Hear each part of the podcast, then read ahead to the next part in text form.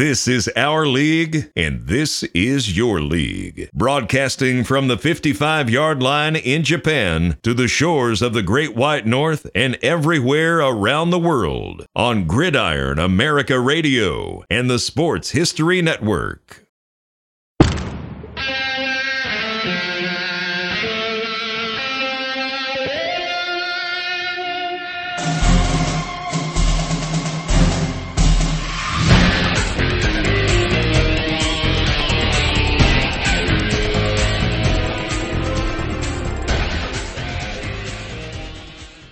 Hey, everybody, welcome to From the 55 Yard Line.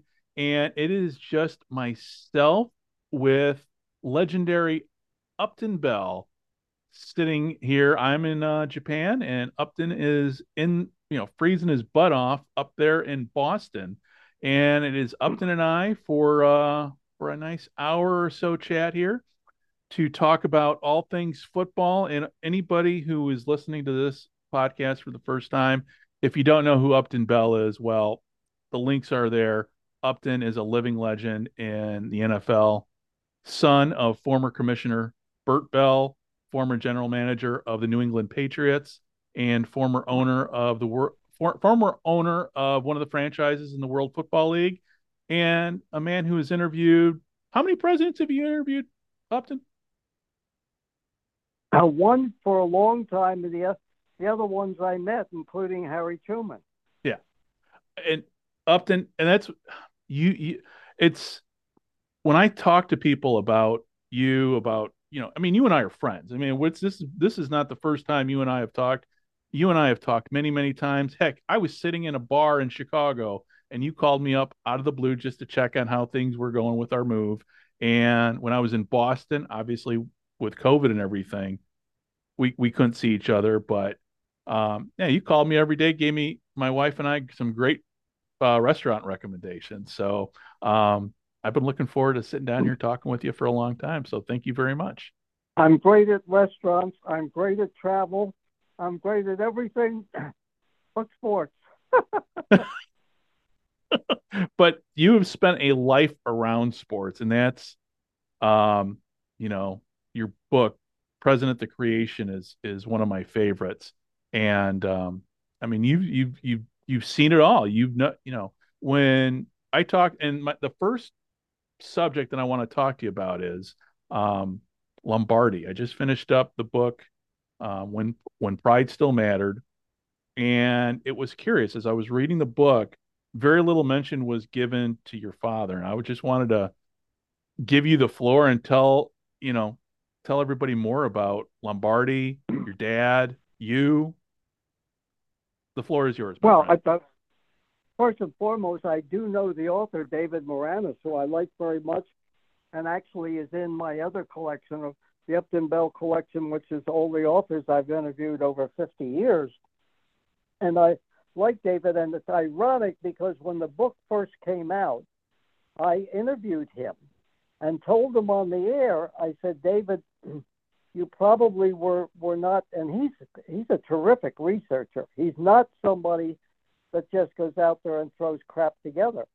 I said uh, but the thing that is wrong in your book uh, is that it's is that the maras were the ones that sent vince lombardi to green bay. It wasn't it bert bell my father who was the commissioner at the time that Green Bay is in really deep trouble. They need a stadium, uh, which he finally got for them through uh, borrowing money from CBS to finance a new stadium. And then he said, "We have to do something, or Cleveland, or, or I'm sorry, or Green Bay is out of it."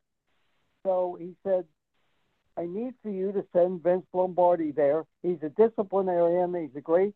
assistant coach with the Giants and that's how Lombardi ended up in Green Bay. Uh, uh, but and Maraniss said to me, as honest as he could be, he said, "You know what, Upton?" He said, "You're the one of the few people I did not interview." Said if I had, I would have known that. Now the other thing is that HBO, that also did the life of, of Lombardi, they got it wrong too, and I think uh, the producer of it was David Bernstein. I don't know whether he's still there, probably is now. And I told him the same thing.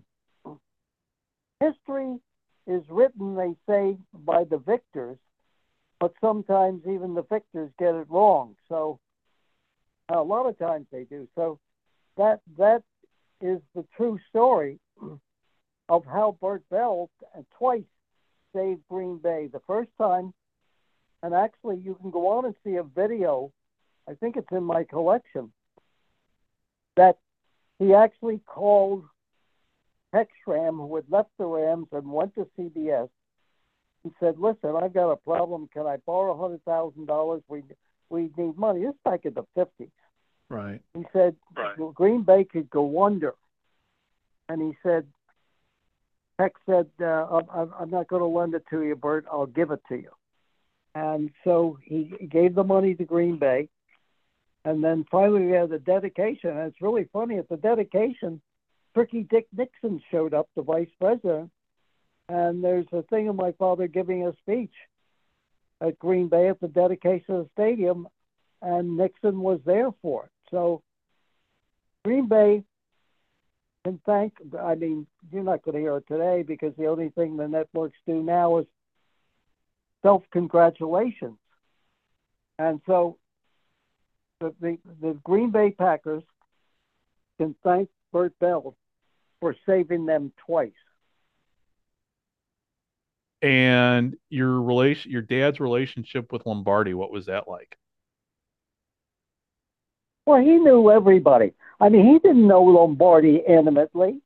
He knew of him. But remember, I tell people they forget Bert Bell founded the Eagles, uh, I was 50% owner of the Steelers, mm-hmm. but he also was a quarterback and a coach and those and, and that's what I think gave him, unlike any commissioner in any sport, the insight and how to look into the future because he knew what it was like to get knocked on your ass. He knew what it was like to throw a forward pass, and he also knew what it was like to continually lose as an owner and a coach because you know they didn't have enough money to do it. And that and out of that came Bert Bell founding the draft or the NFL again would have gone under. There were 22 teams since the founding of the NFL. And I'm sorry, 27 teams have went out of business. And yeah, that's something people don't were, realize that, you know, for the longest, you know, when the NFL first started out, it was it was, it was a year to year proposition for the league. It was going out of business until he went to the owners and he said, "Listen, I'm the weakest link in the in the chain, and uh, I'm recommending that the we have a draft, and when the inverse order, the more you lose, the higher your choice is. And he finally pushed it through in 1935, and the first draft was in 1936. They didn't have that. It was the Bears, uh, the New York Giants, the the Washington Redskins, and and the believe it or not, Packers. I mean, people talk about Lombardi. I'm jumping all over the place, but Curly Lambeau was the genius of the Packers. Kept them alive. Was in I think the first or second Hall of Fame ballot. Lambeau Field named after him. Curly Lambeau was a brilliant coach and a wild man, an absolute wild man. In fact, Northup from Chicago called me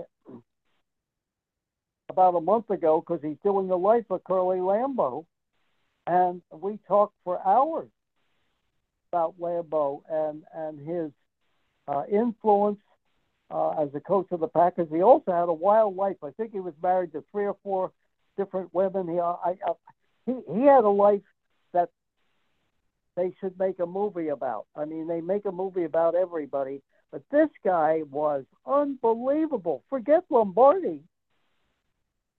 Lombardi certainly was was a great coach, but but Curly Lambeau was incredible player, coach, drafter, everything, and he kept them alive. So again, as I said, I'm jumping around, but Bert Bell knew Bert Bell, I know um, commissioners don't do it anymore, and that's not a knock on them. Bert Bell could walk in a locker room. Every player knew him. Uh, every player knew that he he wouldn't bullshit them. Uh, every player knew that if, unlike today, that he would take the part of the players over the owners if he thought they were right. And look at all the other things he did: television, the draft, um, ex FBI agents in cities around the around the league. He kept the league going by merging the Eagles and the Steelers, and then later the Cardinals and the Steelers during the Second World War, and and told the owners if they closed the league down, they closed it down, they would never open it again. And he was right, because along came the All All America Conference, and one of the teams in it was the Chicago Dons. So, or the there was the LA Dons, but the Chicago had a team. Yeah, the Rockets. The Rockets. But wherever you look in the NFL, you will see Bert Bell's fingerprints. Well, but I'm glad. I'm knew, glad. Oh, I'm sorry. Go ahead. No, I said he knew. You know, a lot of people don't know. I I put it out on social media a while ago. Uh, I'm watching the Rose Bowl, the, the Michigan Alabama game, is that Bert Bell threw the first pass in Rose Bowl history. I didn't know that. It was one of the few Ivy League teams, Penn in 1916, 1917, played in the Rose Bowl against Oregon. They lost, uh, I think it was 14 to nothing.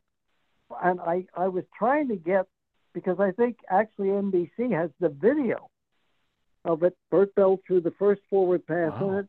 And, and and when the Ivy League was a power, he led Penn to the Rose Bowl. Never happened again. Wow. Oh, I knew so, he led him to Rose Bowl, but I didn't, you know, until I didn't know your dad threw the first pass in Rose Bowl history. Wow. Well, not only that, he, he coached then later on with John Heisman for the Heisman yeah. Trophy. He, he, you know, his ex- extended experience before he even became commissioner, prepared him uh, to be the most far-seeing, whether I'm his son or not, most yeah. far-seeing commissioner. And back to back, I told NBC News about seven or eight years ago when they were doing something on the NFL. They wouldn't use it, and I know why. I said the greatest combination of back-to-back commissioners and and sports history was Bert Bell followed by Pete Rozelle. Mm-hmm. Now I knew that the, I didn't give a shit. That I knew they wouldn't use it because they're they're not going to put it on there when Goodell was commissioner and, and in charge of the TV. But I, I got it. In, I got it in anyway. I could care less. But when you think about all that, and and you see his vision a lot of people probably don't know. Maybe you do, Greg, but the first televised game in history was Bert Bell's Philadelphia Eagles in 19, I think 36 to 37. Bert Bell's Eagles against the Brooklyn the Dodgers. Dodgers. Yes, there, yeah, there was a football team, and the World's Fair had come to New York, and NBC wanted to experiment with a football game to show it at the World's Fair, and that's what they did. And and the great thing about it is that he realized that day that television was the answer. That that the NFL was was the most televisable of all games, and that's why, even though they say that Pete Rozelle was was the guy that really bought TV, Bert Bell was really the father of modern television. With the first national television contract that he signed in the 50s with the Dumont Network, way before the ABC Monday Night Football that started in 1970. So there's history everywhere, and he made it all. Uh, but, but he also understood the game was the players. Now the game is not the players. Right. Yeah. Yeah. The no, game, I agree with you. Now is uh, the game is now is how many games can we play? How many TV contracts can we get? How much money can we make? and that's fine. I understand all of that, but there are 17 games now. Half the league is hurt. All, all, of, all but a few quarterbacks are not playing. They play on Sunday. They play on Monday. They play on Thursday. At the end of the season on Saturday. The body cannot take that type of beating. Right. And it's funny, I go all the way back into the middle 60s having conversations with our players at the Colts. So I said to them one day, You play on Sunday. How long does it take the body to recover? And all the players said the same thing. Usually by Saturday, you might feel better. Might mm-hmm. feel better. So now these guys have to play on a Sunday. They then they have to play on a Thursday. They're playing instead of 16 games, they're playing 17. And I'll tell you what, pretty soon it's going to be 18, and and that's where it's headed. But your major product, your players, are now just guys that are out there. And with the player, I mean, obviously, the conditioning of the players today is so much different than from what it was even back in the 60s. Um, but let's go back to the 60s. For people who right, don't let, know, just, you oh wait, go. Wait, let, me, let me just interject here. Yeah. Here's also the problem. So your your players are approaching, your offensive defensive linemen are approaching 400 pounds. Yeah are your your players are, are, are just so big that the collisions are horrific. I mean, I have three sets here, and and so I get all the games, and I have one set that's 75 inches. I can see the whole field. I can see the collisions, and I'll tell you, sometimes I even have to turn my head, and I'm used to you know, the game, and I'm used to the violence of it. But that's the other problem that the players are so big and so well conditioned and so good, they get a flying start. And you know, look at what's going on on the sideline. I mean, you have the medical tent. Jesus, every every minute there's somebody in the medical tent. And when it comes to the players of today versus the players back then, so one of the, you know, a lot of people forget that you were, I mean, we were part of the Colts for how many years? 10. 10. So you started with the Colts in what, what year was it? Was it, I can't remember. It's in your book, obviously. 1960 to 19, well, 70, 71. Yeah. Yeah. And so during that, oh, go ahead, Upton. I'm sorry. I didn't mean to over, over talk you. I, I, I said the players then were big, but now they're three times the size. And and one of the other interesting things, because I can make all sorts of comparisons, is one of my reasons for saying, and, and I people agree with me that know the game, is that players worked themselves into shape. They came into training camp. Uh, there were six preseason games, but the players didn't play in all of them. Um, and by the time it started the season, they were all in good shape. Now you have you have two or three pre-training camps, then you have training camp, and then the Players Association made a deal with which which, which has come back to haunt them that they wanted less practices, less padded practices, less scrimmaging in camp, less during the season, and as a result, they're getting more damn injuries, and and now they recognize it, but they've already you know agreed to it. So you wonder why there's so many injuries.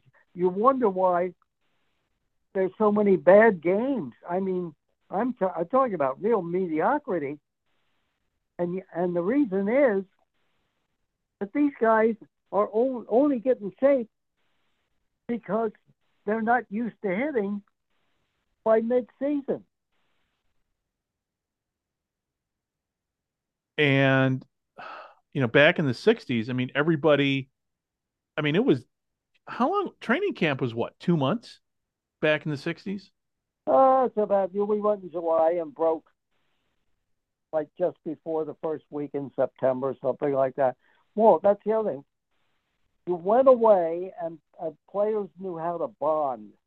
Yeah. Uh, you know, they, they, there, there was something about it. And again, I want to be very clear to your audience.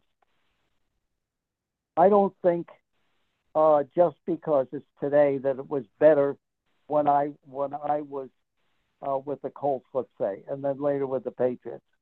The game is the game, the players, everything is eminently better today. But what is missing is the immediacy of of of the problems, and it's almost like they become too refined to the point now where players are brittle, even though they're bigger, they're quicker, they're faster, they're stronger, they're everything. Then, then now, then you know you played 14 games and then eventually 16 games, which was finally changed. Players did play themselves into shape. Players did get hurt. The other difference is now you can't touch the quarterback, you can't touch the receiver. Uh, you blow on the quarterback, that's it. Then forget it. I mean, the quarterback was fair game on every play. But you know what's ironic? There were less injuries. The game was much more brutal then. Uh, you, you know, the hitting was really something. But you didn't have the injuries you have now. Right. You can be too finely tuned. You can you you can have a situation of where these guys are flying around. The other thing is nobody tackles anymore. They're human spears. You know, they so now they've had to you know refine things. There's no longer a kickoff, rarely a punt return, and the reason is that now they, they the, the rules committee and they realize that they've come so far that and the players are so good and running at such high speeds uh, that the injuries on a kickoff are you know a lot of head injuries Yeah. and and things like that. But what do you get on the other hand? You're taking a play out of the game. I'll be dead a long time, but it will it will come back. You you will have flag football someday. Uh, the game is being played on the outside now anyway. It's an outside game. Right. And if you don't have a good receiver and a guy can throw, forget it. But they're getting what's the what's the Pro Bowl now? The Pro Bowl is now flag football. Yeah. Yeah. Well, let me ask you, So- when it comes to the rules today, I mean, uh, you knew Johnny Unitas. You know, you saw. I mean, No. uh, how would Johnny Unitas have played? How what would his stats have been like compared to say Tom Brady if he were would have been, you know, if he would have been able to play, you know, for in the 2000s? Do you think his stats would have been for- better? Oh yeah, because Unitas was always under deep pressure, even though we had a good offensive line. He didn't give a shit. You know, I I said that I was asked who were the two greatest quarterbacks I've ever seen. I said Tom Brady and John Unitas because of the way they could pick things apart, the way they stood in the pocket at the last minute, their intellectual understanding of the game that really is quite complex and even more so today, is that they just knew. There are some people, uh, whether they're uh, performers, you know, movie stars, you know, the Einsteins, the great, you know, the, the great people were, that see way ahead of things. These two guys were like these two great scientists that didn't have, neither one of them had really great ability as far as athleticism is concerned. Neither one of them were runners. Uh, neither neither one of them could do what you see quarterbacks do today. You know, the, you you've got to draft a quarterback today that that has to be able to run, has to be able to move uh, in the pocket. Look at look at the, the quarterback at at Buffalo. Allen. He's incredible. He's six foot five. He's almost 250. He's part of their running attack. Josh Allen is is like this super athlete playing quarterback. Neither one of those guys were that. But what they were were human computers. They knew right away. And and of course now every play is called by an offensive coordinator. Every play is called defensively by a defensive coordinator. I said, for Christ's sake, when you have a genius like a Brady or Unitas, you don't need anybody to call anything. They are the people that are on the field that see the game better than anybody. But that's what you have now. So there are better athletes. I mean, people like John Elway, uh, people like Dan Marino, great throwers, great athletes.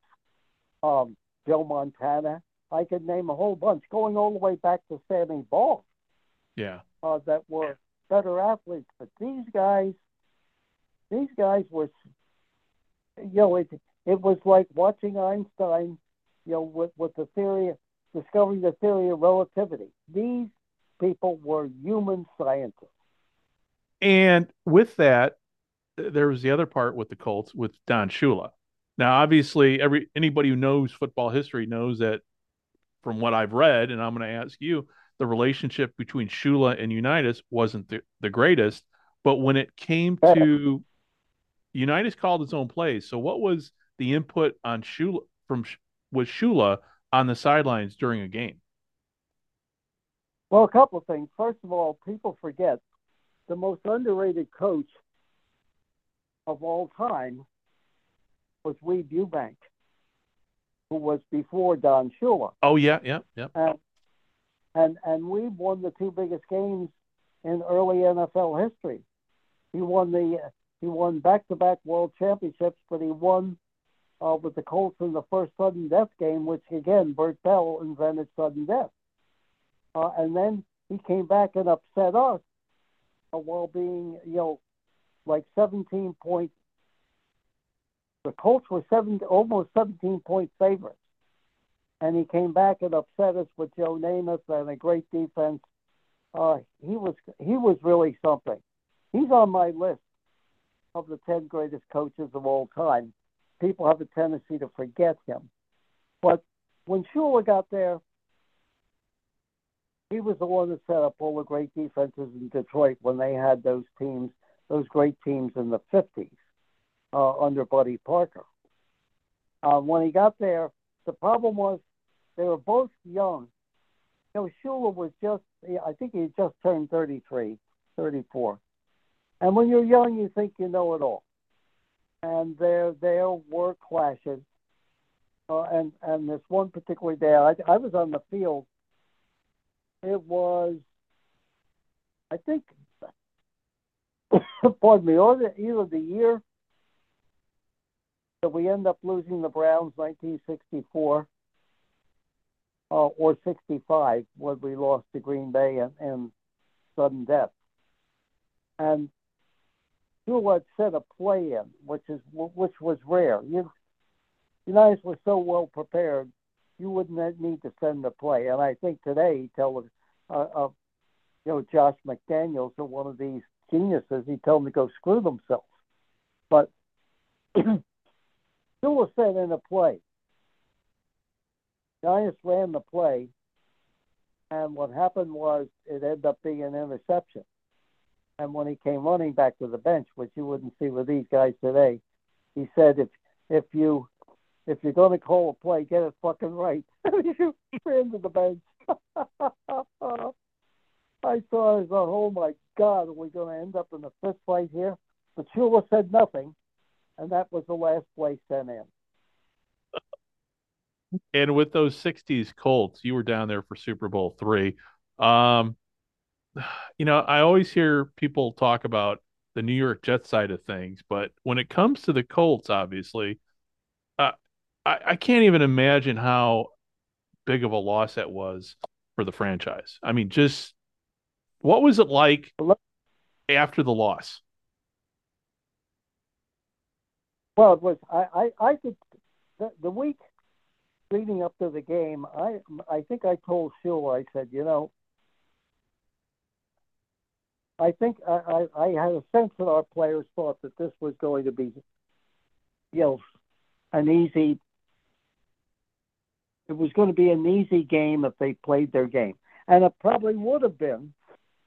It would have been competitive, but but it, I, I think I, I felt that the players were taking the Jets lightly. I think I said something to Shula.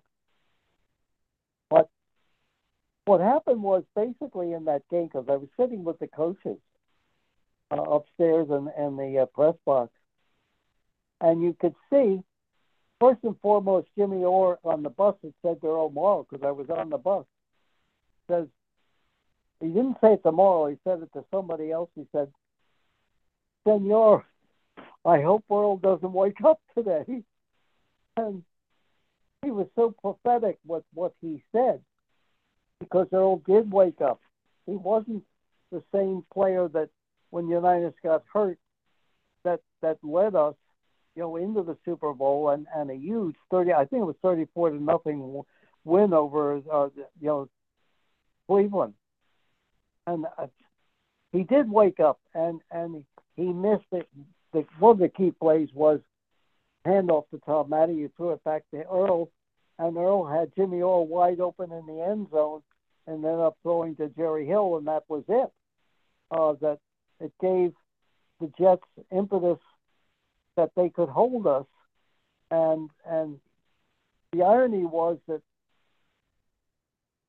Tulip uh, was going to give Earl the first half, and then uh, give him a few plays in the second half. Now, Unitas claims that Shula told him that I'm going to start you in the second half. I don't know which one was true because I wasn't there on the field or in the locker room. But the Jets, when the, I think it was nothing, nothing at halftime, and the Jets were up three nothing.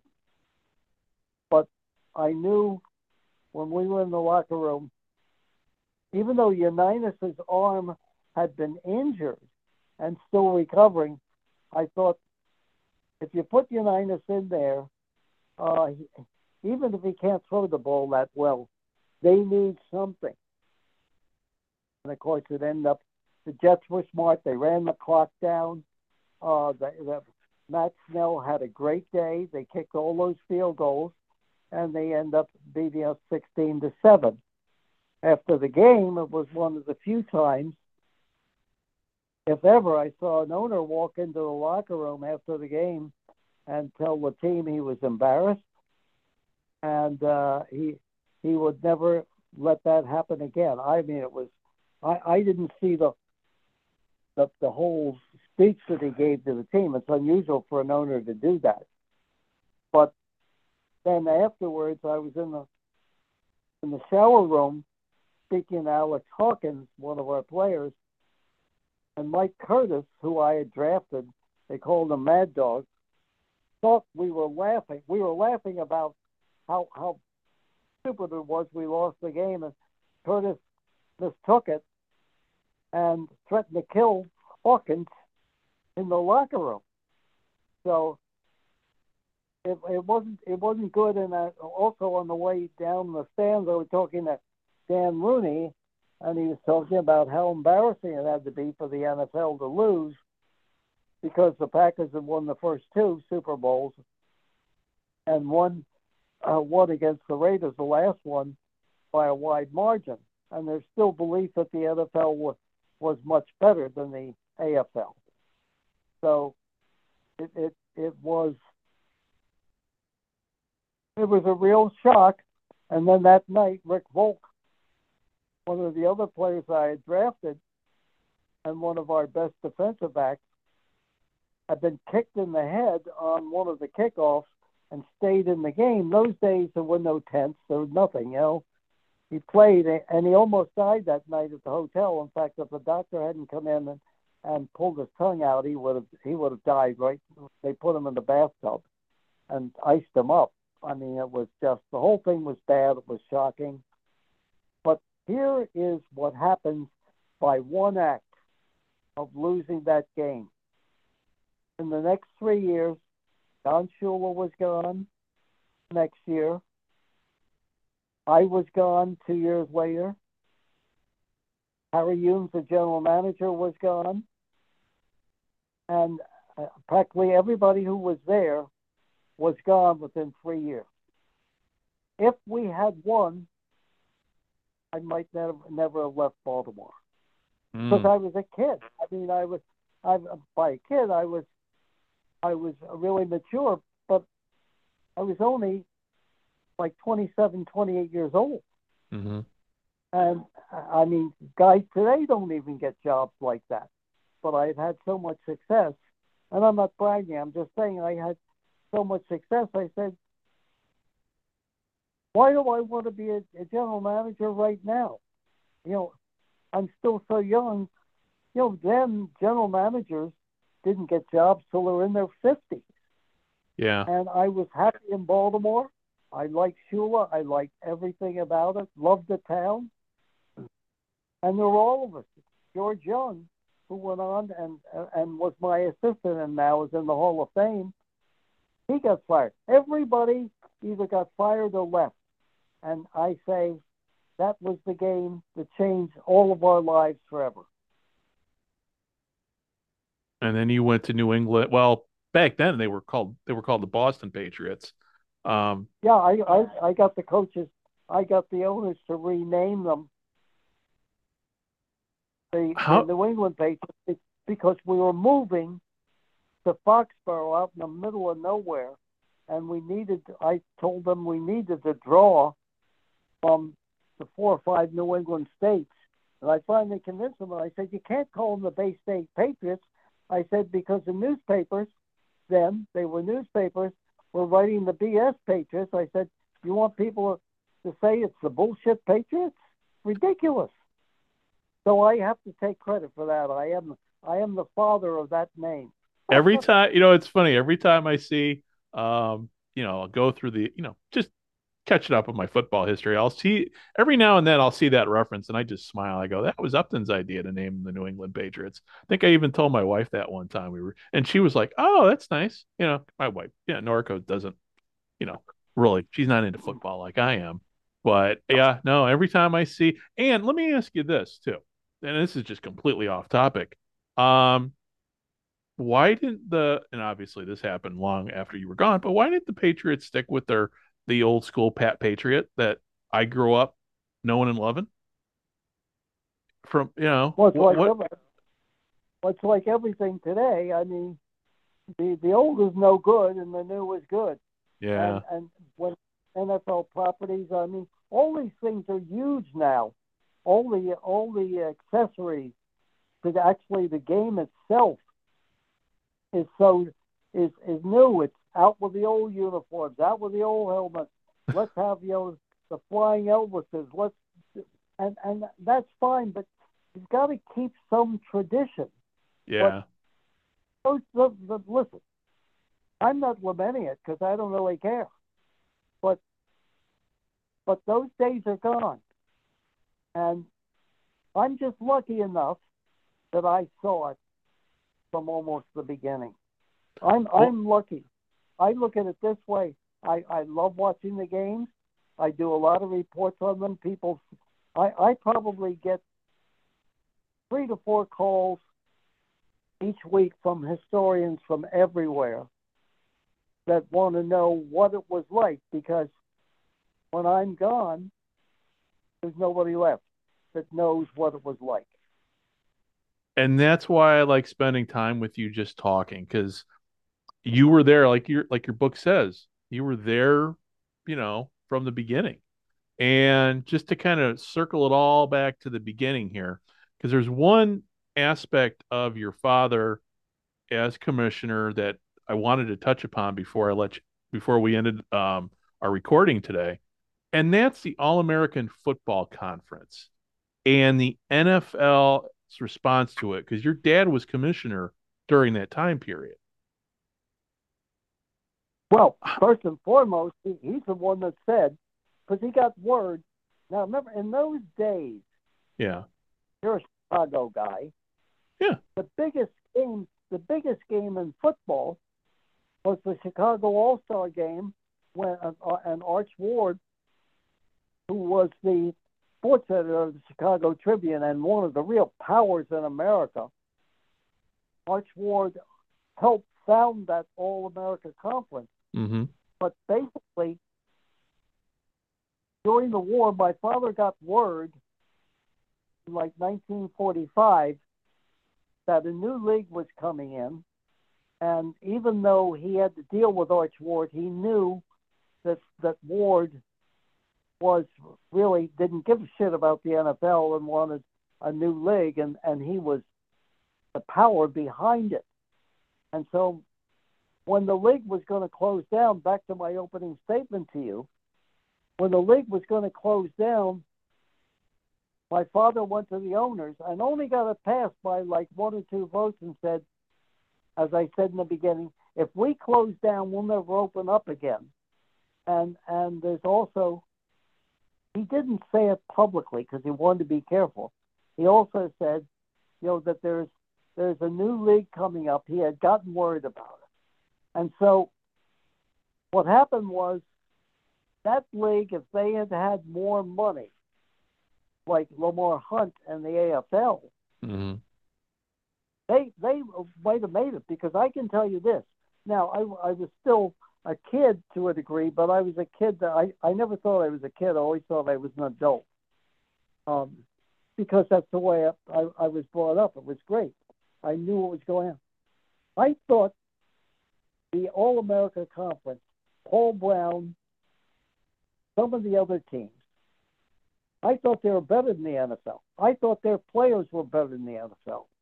I was never surprised when when the Cleveland Browns came into the league in 1950, and I saw the opening game, and they got into their training camp, and I told my father privately, I said, I think the Browns are going to beat the hell out of the Eagles, and he said, Don't say a word, Upton. I, I don't want you.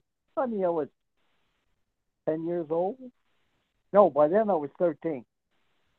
Said, writers are going to ask you what do you think because I kn- knew that my father always took us all to training camps, and I said, I said, uh, you know, after watching Paul Brown and seeing Marion Motley and Lou the Toe Groza and and all the great receivers, I, I said, no question in my mind, they'll beat the Eagles who had won, you know, back-to-back world championships. So, I uh, the thing that Bert Bell saw was that the All America Conference was a real threat, even though they had financial problems. And that he began to negotiate. The commissioner of that league was Admiral Jonas Ingram.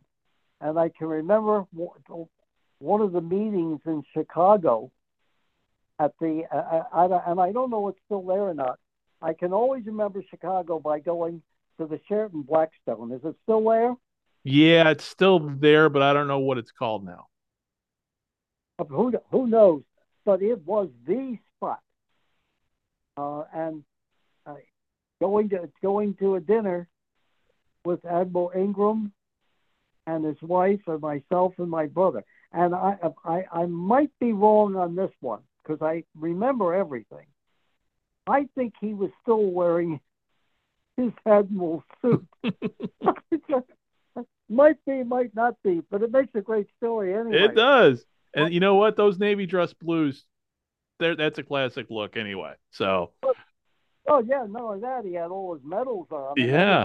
I, I, I could have been wrong on, on that, but I prefer to tell that story because it's a better story. But anyway, he eventually, I mean, he affected that merger, which I think saved the NFL uh, because it was a bitter struggle, and clearly the Browns were better than any team in the NFL, and of course proved it the first four or five years.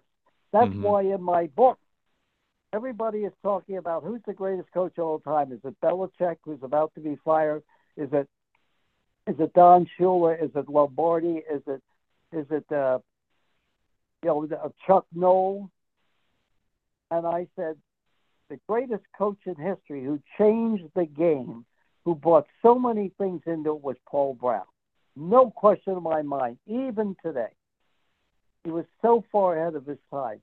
The IQ test, 40 yard dashes, coaches working full time, film study, uh, you name it.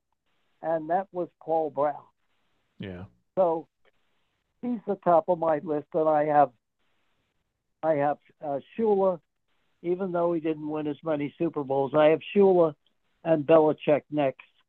Uh, although I've redone the list now, not in the book, and I've actually uh, put closer at the top of there with Bill Walsh, Vince Lombardi, and Chuck Noll. Uh, I I have them either right there or or ahead of those two. I I I know it's heresy somewhat around here, but I don't think Belichick was the greatest coach of all time. And of course, today, the know nothings who haven't been around to compare to these guys. I mean, there are people like in their 30s around here locally or some of the national media saying Belichick's the greatest coach of all time. And then when I asked them, I said, "Well, did you did you see these other coaches?" Oh no, I wasn't born then. I said, I can't. I said, let me give you an example. I can't say Red Grange was one of the greatest players of all time.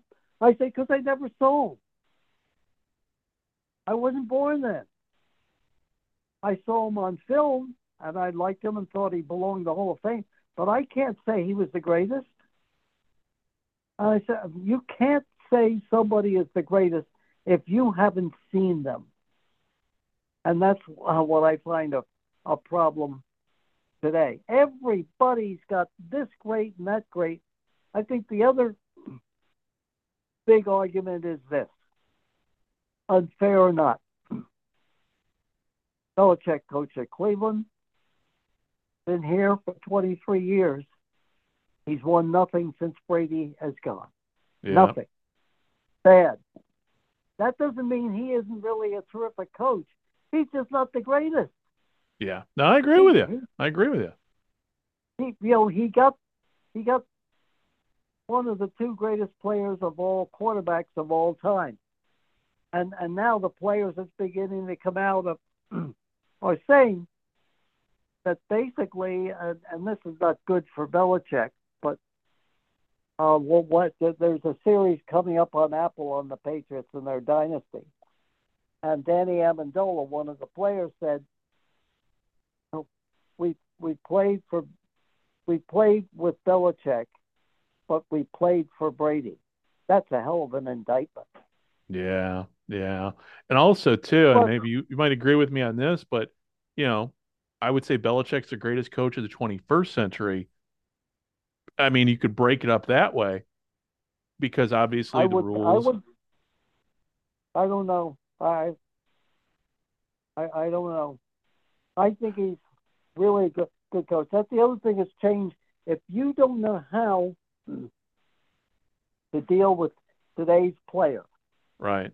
Is completely different, you can't operate out of fear anymore. They'll tell you to go screw yourself.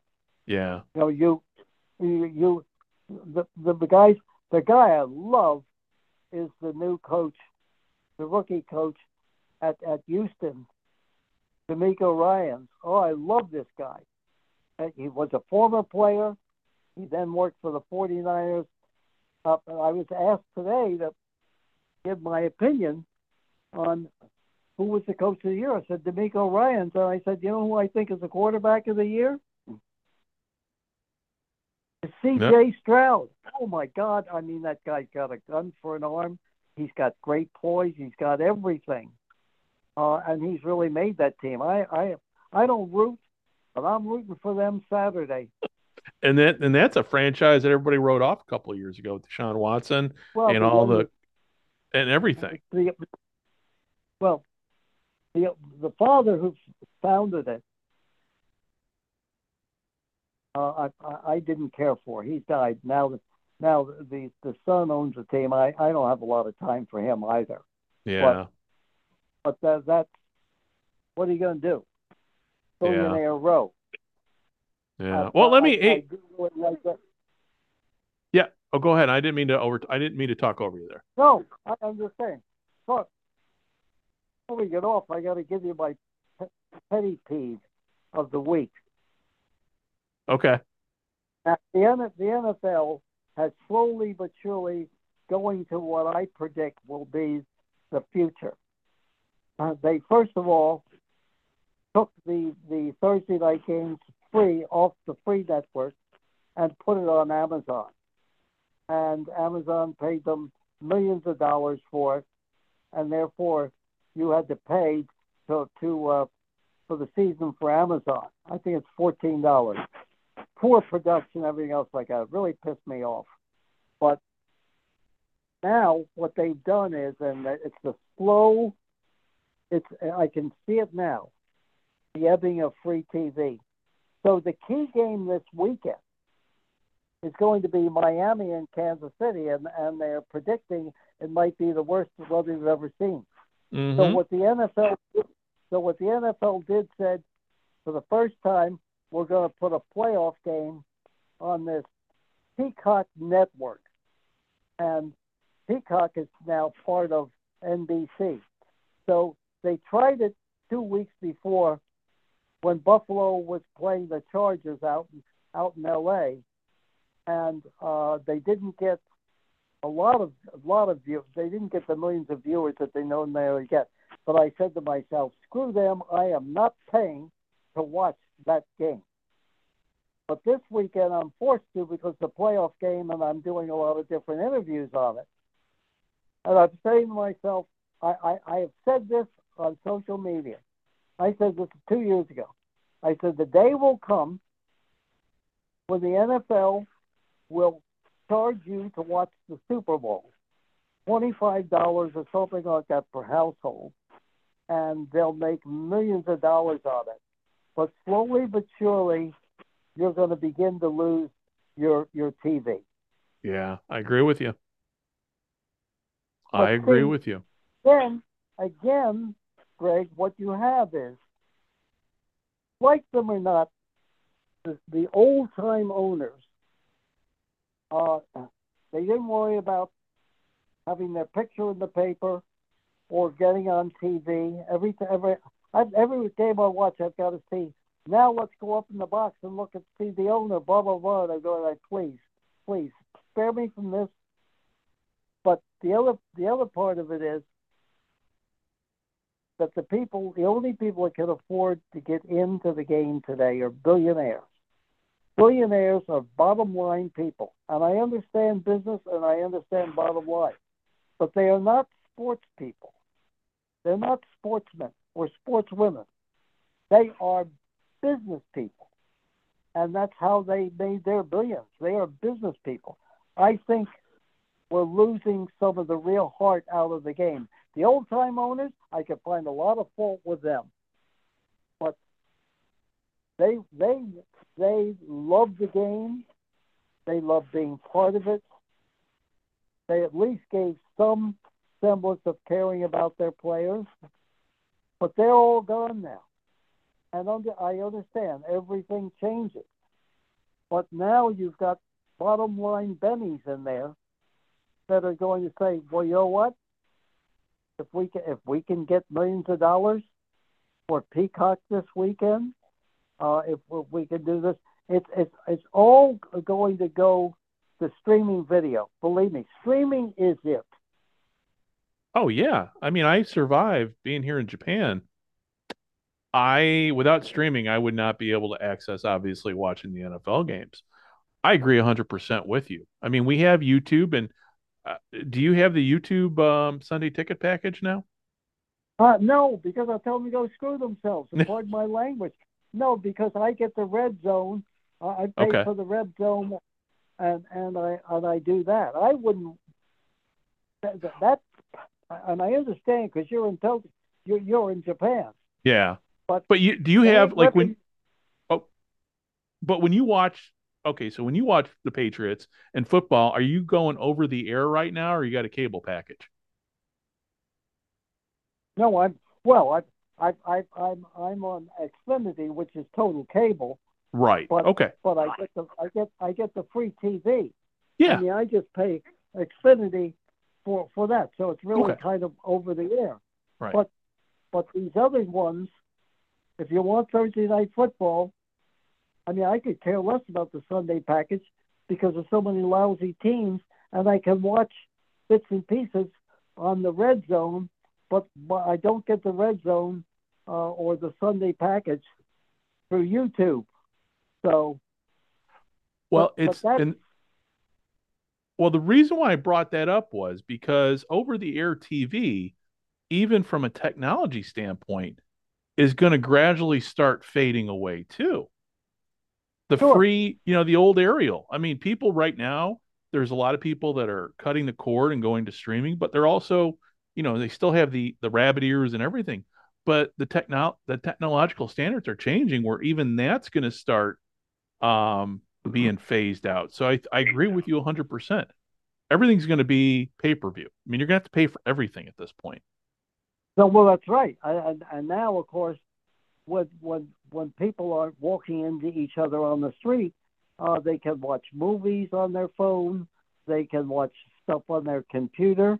I mean, I, I, I you know what? Since the pandemic, I haven't been in the movie theater. I yes, I went once to see Oppenheimer because I want to see it on the big screen. But Mhm. I have a 70 inch screen. I can watch all my movies by streaming them. Mhm. I haven't seen a movie other than Oppenheim, Oppenheimer in over three years. All the good movies, you know, The Life of Leonard Bernstein with Bradley Cooper. Mhm. I, I, it's in the theater for about two weeks, but I can get it on Netflix. So, I mean, it, it, it, I'm paying because I don't want to go to a theater, and and they know, for instance, uh, on on the uh, channel that is going to have the Kansas City uh, Miami game, Peacock, I can get a movie called Holdover, Hold the Holdovers, and if I went to the movie theater to see it, and it's uh, recommended as an Academy Award nominee, if I go to a theater and I tried that, and by the way, recommend you to see it if you stream it or not, once it leaves the theaters. It's it tugs at your heartstrings, and it's and it's great to watch, and it's a, basically a true story. The Boys in the Boat, which is the true story about the 1936 Olympic team from Washington. All these kids poor, had no money, nothing, and and the book uh, has won all sorts of awards. It's been out for Hmm. like three or four years. Get the book. The movie, you'll lo- you'll love it. It's sappy. It's all those things that you used to root for in the movie theater. You'll love this movie. What's the name of it again? but again, the boys in the boat, Okay. based upon a true story. Right. and and the book i mean is one of the best books i've ever read about sports and about what it's it's bigger than really a sports story Right. about the depression it's like but again i don't go to movie theaters uh that, that that's the positive part about streaming uh other than sports is i can watch the movies my screen is as good as anything except the theater screen is much bigger, but I really could care less. So we are we're seeing technology totally change, and I think to myself, 1936, Bert Bell, Philadelphia Eagles, playing the Brooklyn Dodgers, and and the start of Present at the Creation is really the first TV game that changed football forever. Yeah. Yeah. And here we are in the 21st century, in the third decade of the 21st century, and we are talking uh, over the internet. And this show, after I finish editing it and splicing everything together, is going to go out over the internet airwaves. It's just amazing how full circle we have come with technology and sports and you know it, it's just and- I'm I'm 57 and I'm amazed because I obviously I was born when Lombardi was coach of the Packers and spent most of my life watching TV over the air on an analog TV. Yeah, and, and that that was was a completely different time. I've been lucky enough to, to see it all, and I Yeah. I turned 86 this year, and I've, I've been able to see it all, absorb it all, remember it all, and continue to tell the story of when when it and and be able to compare it to when it was what it was then and what it is now, and why and how I see again the changes. And and again, I want to repeat. I think everything about the game is better, and there are a lot of things that I really like. The things that I don't like are the things that affect the players in the game and the and the public that has to be careful that they aren't total suckers. I, I sent out on social media this week. I said I'm, I'm going to get Peacock because I want to watch the game, and I put at the end of my uh, missive I said shame on me because I'm contributing and just giving them. If they have a big number, Yeah. who the hell Oh, what happens next year? yeah. I can. I'm like you. I just see everything going to streaming. I mean, I'm fortunate enough over here in Japan to um, have uh, DAZN, and it's a British company, but they've got the NFL con- international contract now. I'll have. I don't have to worry about paying money to to Peacock for anything like that. But yeah, I'm part of the problem Well, too. by, by, by the way, by the way, because they run out of places to go here, you will you'll live a lot longer than me, but you will see uh, in your lifetime teams in Europe and games. There'll be games in Japan. There'll be games in China.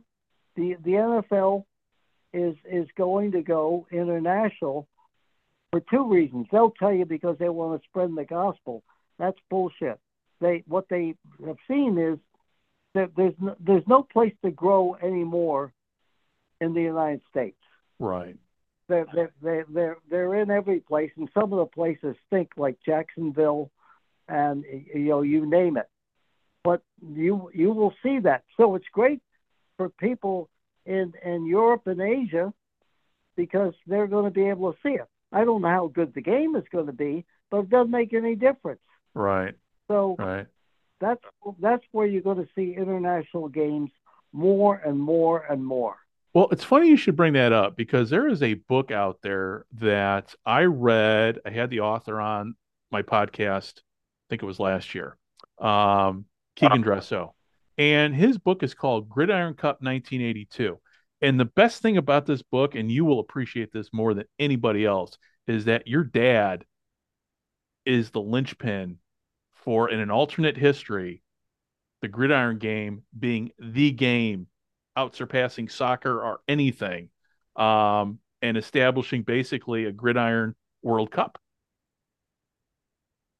I know if you, I'll after you and I f- wrap up everything, I'll send you the link and everything. But it's a great book. Um, but yeah, I agree with you. The international aspect of the, I mean, they've got to go because there's no nowhere else to go.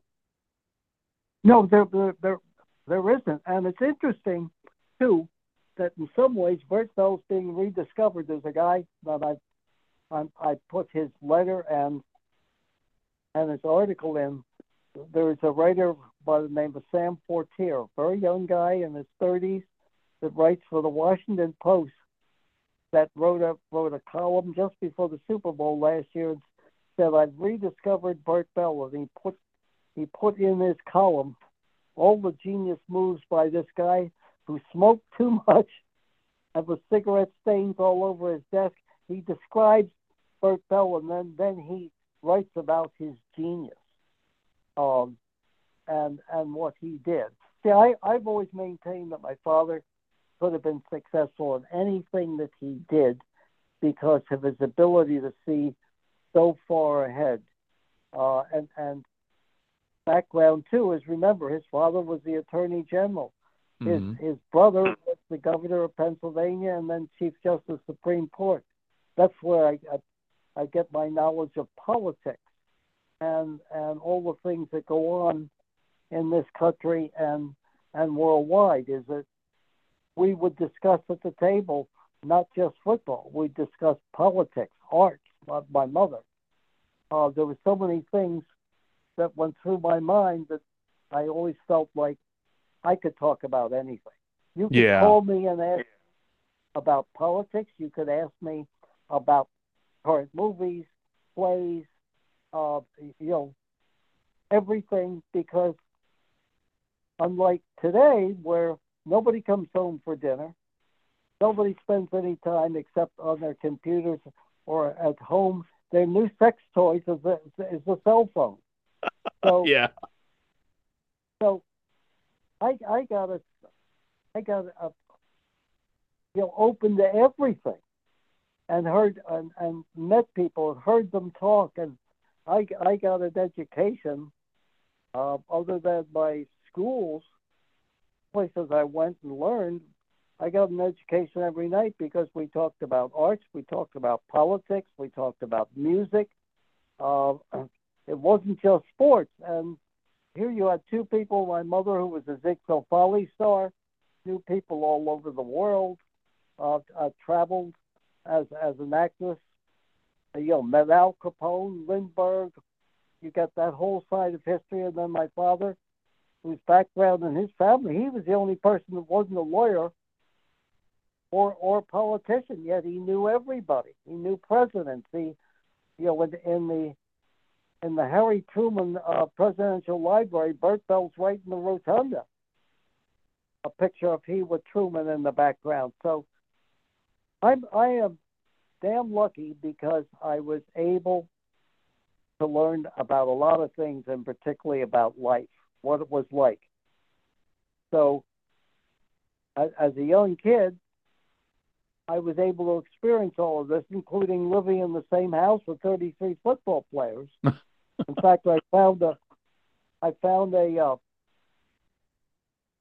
I found a check that Bert Bell wrote to a starting offensive center, Bull Lipski, of like five or six dollars, pay him a week to babysit the Bell boys.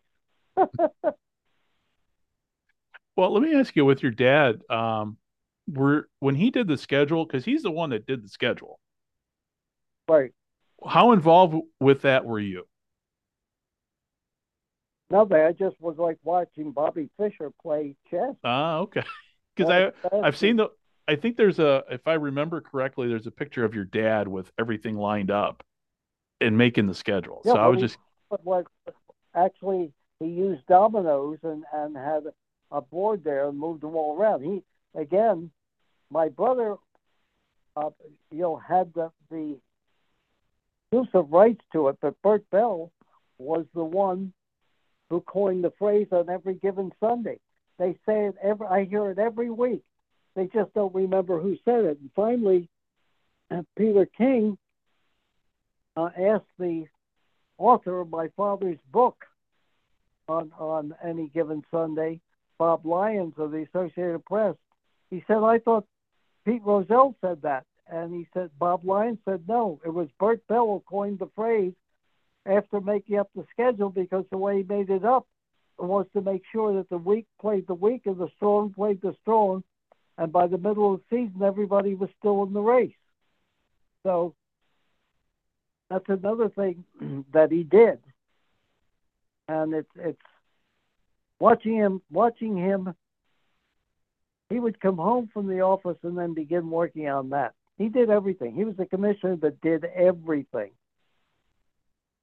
and if your dad would have lived i- into the 60s and, and gone with the league into the 60s, do you think that the AFL at what point do you think he would have tried to come to peace with the AFL sooner rather than as further down the road as it was? What what's your take? I mean, just looking Well, back at it, what do you think? Well, if people got the book on any given Sunday written like Bob Lyons, there's a whole section in there. He, uh, his former quarterback Davey O'Brien, uh, who he drafted, Heisman Trophy winner from TCU, uh, ended up uh, being very after, after he left my father's team, retired early, and and went with the FBI and became the best pistol shot in America and he was the go-between between Lamar Hunt and my father that year that that the that my father uh, died, and actually, and then the AFL started up in 1960, and asked my father if he would be interested in being commissioner of both leagues. There's a whole section in there on that, and and my father finally there was a secret meeting set up with him and Lamar Hunt, and then uh, Hunt had asked him if he would be commissioner of both leagues, and he said no. But he said, "I'll tell you what I want to do. I'm going to Congress because that's another first. My father was the first time lobbyist uh, of any sport, uh, and he registered as a full time lobbyist. He used to go to Washington every Monday or so, and and meet with Congress, and uh, he he got Hunt to give him permission to announce that there would be a new league and that the NFL fully backed it. So I think if he had lived, there probably would have been peace and some down the line merger, although Halas was against it. But the other thing that most people didn't know, and it's in his book and mine, is that Bert Bell had secretly decided that at the end of the 1959 season he would resign as commissioner he had made a secret deal with the with the Philadelphia National Bank to buy his old team, the Eagles, uh, for nine hundred and fifty thousand dollars. But none of us knew it until three days after his death, when the bank called and said we didn't know, we didn't know anything about it. That we're sorry we can't complete the deal. And we said, what the hell was the deal? And they explained it. So if he lived three more days, you could be in my box at, at the Eagles. oh man! But that's the irony of life, you know. That is. So, anyway, that... I think I think we've done it all tonight, or at least we've done it all tonight. So, um, for those who uh, are on social media, the best way to find Upton is on Twitter at Upton Bell. And the great thing about Upton Bell's uh, Upton's uh, Twitter account is he talks about everything, not just sports um, politics, whether you, whether whether you agree with them or not. I always uh, I always love Upton's hot takes on politics. And Upton, well, uh, the, pardon the me. The other thing I want to add, if I've, I've got two big websites, one that has the whole history of of college and pro football from the 1890s to today, and that's the Upton Bell Collection at UMass Amherst. If they go online, they can see it and, and go into all the different categories. And it has my Super Bowl ring, and it has all sorts of stuff in there, including a, a gold football from George Halas to me when he won the championship in 1946. There's stuff that I've been offered hundreds of thousands of dollars for that is in, in that case and in that collection, along with the history of the Bell and, and Francis Upton family. So please go online and take a look at it. If you're in the area at all, go see it at UMass. It's an amazing collection. I will I will add the link to our show liner notes um, when when this when this podcast comes out. So um, and I'll be spending quality time with it today um, here on my side of the world, uh, looking at everything that's on there. And any anything else? Any other places? I mean, you mentioned you got the Upton Bell collection. Well, I I, there's another collection of 500 of the authors that I've interviewed, with each one of their books inscribed and the history of, of them. And it, it's we have like four Nobel Prize winners and over 30 Pulitzer Prize winners. One of the largest collections anywhere, and uh, it'll eventually have interviews that I've done, not on sports, but with these authors. And you can get that by going online at UMass Lowell, although that hasn't been finished yet. But you can still go on and look at some of them. There's still 300 more to go up there. So I, I also will be featured in the New York Times, I think, at the end of this week on the real story of the Patriots. Oh, really? and the Patriots now. Yeah, it's, it it'll uh, it'll be uh, in fact the author or the writer for the New York Times and it'll be in the business section is Ken Belson who lived in Japan and and wrote on Japan and and business back about thirty or forty years ago. He's an interesting Okay. guy. Okay. Well, I'll be, I'll definitely, I'll be, I'll be hounding you via text probably saying, "Hey, is the link out yet? Is the link out yet?" Because you know, you just love, I'm sure, my my text at one in the morning when you're trying to sleep. And, No uh, problem. well, on that note, my friend, you stay put here because I want to talk to you before we, we hang up the phone. But at least uh, with the show here, for everybody who's listening, um, thank you. First of all, thank you very much for listening. And please stay tuned for part two of the podcast where um, Dave Selinsky and I will be sitting down with Fran Stuchbury to talk about from Fran is from OurSports Central um, um, OurSports Central. My apologies. Uh, I only had one cup of coffee here today, but we're going to be talking more minor league. Uh, we're going to be talking this week in the minor leagues. We're going to be talking United Football League press coverage, and I'm sure a whole lot more with Fran. So, for everybody listening, thank you very much for for spending time with Upton and I uh, this morning and this evening, depending upon where you are in the world. It's evening there in Boston. It's morning time here in Japan, and uh, I'll be we'll be talking to you very soon, and hopefully Upton we can have you back on here. I I want to Well, I I, spending time I with want, I want to say to your audience, sayonara. Ah, domo arigato. Uh thank you very much, Upton, and uh, for everybody, please stay tuned, and uh, we'll be talking to you soon. Bye bye.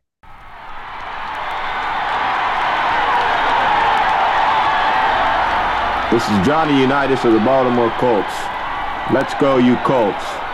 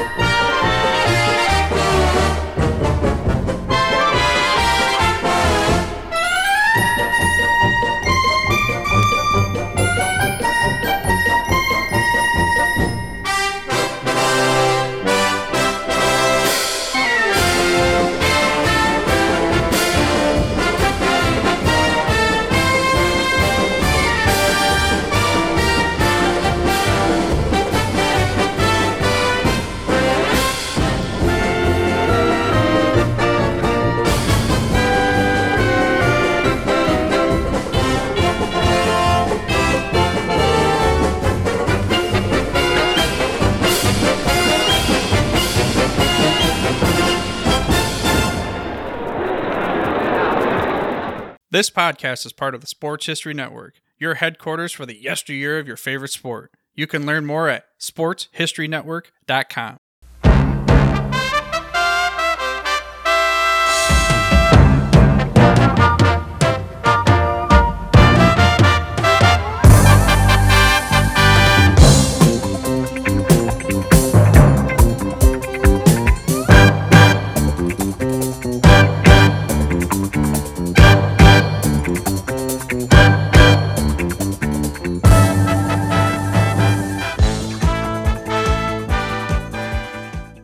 Hi, everybody. Welcome to part two uh, from the 55 this week.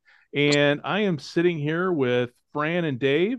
And this part of the show, want to talk. About, you know, I spent a good long time talking with Upton. The first part of the show, um, I haven't edited it quite down yet as we as we're talking right now, but it was a long talk. So if you haven't listened to my interview with Upton, um, please do because it Upton Bell is a, a is a living legend in in sports.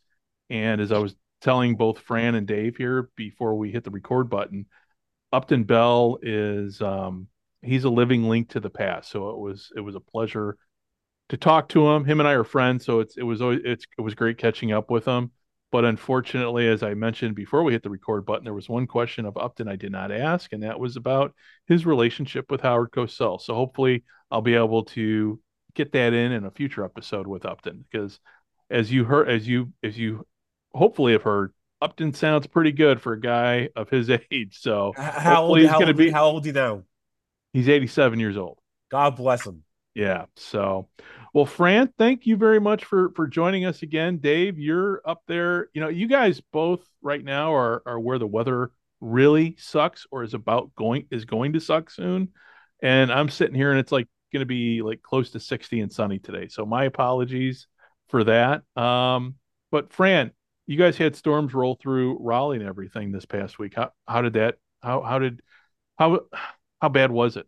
Well, uh, my, my, my, security job, uh, the school closed early five o'clock, so I was able to get home and still get paid that day. And uh, my second job, a Coca booth, uh, I wasn't scheduled to work this week, but they had the, they had to end the last week of the China Festival because the uh, lanterns got destroyed with that weather. They, Mm. that cost them tons of money, tons because everyone usually toward the end, if you have a ticket for that event, you're gonna go. So they lost tons of money because of the storm damage. But no, I mean, I didn't lose any power or any flooding, so Okay. It- well, it that's was that's that's the key right there, flooding. Dave, how about you, man? You guys got the shovels at the ready now? Yeah, we got they're at the ready. We're probably looking more Saturday into Sunday. It's just like 65 mile an hour winds right now. So we have a couple events going on here at the facility. So I had to come in and just make sure with some campers and some pickleball and make sure everything's going well. So Yeah. I had to hop in tonight. So eh, Gotcha. Well, part of the before, job. before Dave, we, when go I got ahead, up this morning, I was tuning into the news from Chicago, and it was, uh, you know, I mean, it it it, it looks the snow looks bad, but all, Yeah. all I kept thinking is, oh yeah, no, I'll take that snow over what's coming in after it because it's going to be that Arctic blast is coming in. It's gonna be cold. Yeah, yeah. And and obviously, you know, we're recording today too because I wanted to get this in before the playoffs started and for, you know, we got the playoffs coming up here and I wanted to sit down with you guys without any distraction because that first game up, I think the first game up, Fran, the first game up is if I remember from the, my phone correctly, that's the Kansas City Miami game, right? Well, actually, actually, the four the four is the uh, four thirty game, the uh, Browns and the uh, and Houston, Okay. and, and then the Miami game is the uh, Peacock game. Well, that's the, that, that's that'll be an interesting discussion. Well, the first stream playoff game on, in NFL history, so that, that'll be. Well, let's talk. discussion. Let's you know, let's use that as our jumping off point. So, Yeah. what what's your take on both your guys' take on NFL um, going to Peacock? a little Uh, petty because I, I kind of feel like uh I mean you can be over the network it's not really necessary but at the same point it's only like five dollars. And if you spend five dollars you can use for other streaming services and people they just got Peacock I'll recommend one, one movie for for it. Get the holdovers. With with Paul Giamatti it's a great movie Uh, you, you, you'll definitely recommend that. But in general uh, it's people are complaining because they don't want to pay but those people may have no money so we'll see. How about you, Dave? They paid a lot of money, and the NFL is going to take it, and I'll watch it because I have it. Well, is it a coincidence they picked the? Uh, is it a coincidence they picked the game with with, with Taylor Swift that, that has an impact on that? So maybe all those music fans for Taylor Swift are going to get Peacock just to watch uh, a glimpse of her TV. You know what? It's about money, and they're gonna they're gonna follow the money every time. And if someone wants to pay it, all 32 owners are going to gladly take it. Well, how about this, Greg? Do you think ever in our lifetime there'll ever be a Super Bowl just on, on a streaming service? It's uh, yes and no. Yes and no. Because here's why. Here's why I say yes. It's going to happen because it's on a streaming service already. DAZN is the international provider for the NFL for for all the games. So over here in Japan, I don't have the NFL Sunday ticket. I have the NFL Game Pass, which gets me every game live. Uh, it, it it gets me every game live, including pass game. I mean, it's just it's an it's a full service, and I pay less money than what you guys would pay for the NFL Sunday ticket on YouTube. So it's already streaming internationally. Now, in the States, a couple things factor in here. I it's over the air TV. And with over the air TV, everything's obviously digital now, but the standards are changing for over the air TV. But until over the air TV goes away, I can't see the NFL going away from antenna TV for the Super Bowl, at least in our lifetime. That's well, my Greg, take. Well, Greg, wouldn't, wouldn't it kill uh, sponsorships? Why would why would a Super Bowl spend, spend, spend a fortune on, on, on, commercials if if people didn't have as much access to it? You know, why would why would a, a sponsor want to be be on Super Bowl if it's on a streaming service? I wouldn't. Yeah, well, yeah, no, I agree with you. Yeah, that, that's that's a great argument. And but we're at a at, at a point now with with I mean, cable's dying. Cord so cutters. You got, you got cord cutters, cable's dying over the air TV is going to be the way people watch sports. I live sports at least for the foreseeable future, but streaming, but that's only if you're in an area that can get that. I know you know, you guys are in major metropolitan areas, but you know, you go further out like I grew up out I grew up south of Chicago, so we were dependent upon that that antenna feed from Chicago, but you go even farther I mean, you get some areas you don't have um, it's hard to get a signal over the air. And with digital TV, it's not like analog TV in the past. You know, remember analog TV? You could get a fuzzy signal, but you could still watch a game. Not with digital. You got to have a strong signal. And if you don't have a strong signal, you got to get a you got to you got to get a um an antenna booster. I could get all geeky and very because I I tried all this when I was living in Chicago with using an uh, powered antenna booster, but like for just a regular guy, it's not very tech, tech savvy. Um, it's either going to be over the air or streaming. Uh, you know, I, but to and to go to what you're saying, Fran, I I don't. I think you're going to see the Super Bowl stream go to streaming solely, but we're all long. We're going to all be dead by then. Greg, I don't see antenna TV going away. Right before we change topics, let's talk about our favorite USFL league that had a couple of games on Peacock that you actually invested to watch. Or I mean, remember they had a couple of Peacock only games that some people complained about on social media that they wanted to they didn't want to pay five dollars to watch a handful of games. Give me a break. Just chip in uh, and get it. Well, okay, so let's talk about Peacock. So I'm glad NBC is not part of this league this year because it looks to me, just based upon what I'm seeing, and Dave, I don't know if, if you've you've taken a look too, is ESPN Plus is going to be again providing simulcast streaming feeds. Is that the way it? That's the way it appears to me. If I'm for the playoffs, right? No, no, for the the UFL. Oh yes, yes, for the UFL. Yeah, be, you know, I mean, at the end of the day, that looks like that's the partnership, and it's that's the right, the smart play. I mean, having it on Fox, ESPN Plus, or Plus being ABC here and there, I think that's the right way to go. Um, that's where the money is. That's where the money is coming from. That's the most solid support. And if NBC wants to go in a different direction, that's perfectly fine. It's as as long as they're on a network, I think that's the key. Being on or on over the air television. That's the key. Greg, I will make one prediction: the, the weakest uh, ratings that we're going to get with these UFL games. Guess what? It's going to be Fox Sports One. That's going to be the weakest. Oh yeah.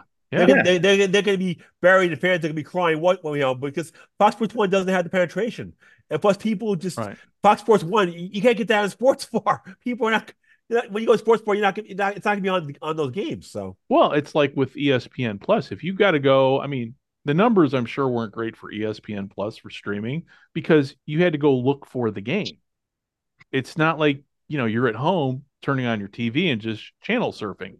If you're channel surfing, yeah, obviously you're going to find you know the um a game on and I again I'm using I'm talking Chicago speak here, either channel 2, 5 or 7, it's going to pop up. But if you're if you got if you if the game's on FS1 and you got to go look for it, uh, you're a diehard fan then if you know where to find it. Well, on my spectrum, it's channel 400, so not everybody's gonna go that high in their channel guide to find yeah. it. Yeah, it's just it's cable's dying, and I mean, streaming, like you said, I mean, streaming is the way that the future is going. But I think it's going to be, I think the future is going to be streamed and simulcast all at the same time for a while. I mean, look at look at the NFL playoffs. the games are on NBC and Peacock, and then you have Paramount Plus, uh, CBS and Paramount Plus. I mean, it, they're all pairing up. They're all they're all partnering with their streaming partner. I mean, it just that's how it's going to be. I mean, it's just you have the people who have over the air, and then you have the people who are streaming, and you're going to hit that niche, and you're going to make sure it's it's you get enough of those deals, and you you get what you need, and you you're going to find it, and you're going to if you want to watch the NFL, you're going to have to support four streaming services at the end of the day, or Yeah. three, depending on who and what you want to watch. It's just it, it's it's like the old cable. You got 157 channels. Now you only have 40 channels, but you're paying for the 40 you want, which is everything we wanted. But now we're realizing, well, maybe it wasn't as good as good of a deal as getting 150 channels. So what about people that have ki- uh, question for people that have kids? What do you guys think about the Nickelodeon game? I think the Super Bowl to be Love it. honest. What, what do you what do you think about Nickelodeon that slime stuff? Is it Love fun or is it going to get people to watch? Are people going to care? Does it really care towards those If, families? if that you if here's my take, Fran, if you can get kids to watch football, you're you're you're you're you're basically that recruiting a new fan because having it on Nickelodeon and the way they did it is genius SpongeBob. because- Everybody loves SpongeBob. because you're attracting kids to a, a game that they might not otherwise watch. And that's how the NFL has survived all these years. You know, it would be nice if baseball started doing that, you know, start, you know, because baseball fan base is getting older. CFL, same way. They're not attracting new fans, but the NFL knows how to attract new fans. And I don't know if it's because of NFL films or whatever, but they've always been able to figure out how to keep the fan base young. So And That's my- Greg, I'll- that's my Greg, I'll give you a perfect example. If the game's not entertaining, I'll I'll flip it over and watch it on Nickelodeon and just watch the slime and the. If the game's entertaining, then I'll watch it over on the network. But if it's if it's if it's out of hand, woo slime and and young, if you see young Sheldon nonsense, rule explanations, hmm. that's where entertaining a block game will still keep me awake. yeah. And is there Well- only oh go ahead, Dave. I'm sorry. Well, and, and that's the fun part about this is they're not expecting diehard football fans to watch this. That's not the point. I mean, that's why you see the ManningCast and you see three different like you, you'll see the experimentation where they're have the main football feed and then you have people sitting around a, a table talking about the game because they know people who want football are going to watch that main game. And now it's everybody else. Is you know what maybe maybe a dad and his kids or his sons and his daughters you know what? We're going to give a half to nickelodeon because now this is going to be something fun. And then that's how you build a bond for sundays watching it as a family. So i mean i think it's great. And nickelodeon's paying for it. Like it, it's one of those things where it's like you know what? The nfl wouldn't be doing it or any of these leagues or teams wouldn't be doing it unless it made financial sense and it made viewership sense and then that sells sponsorship. I mean, that's what this whole thing's all about. It's about Right. generating at the end of the game, at the end of the day, these games are about generating revenue.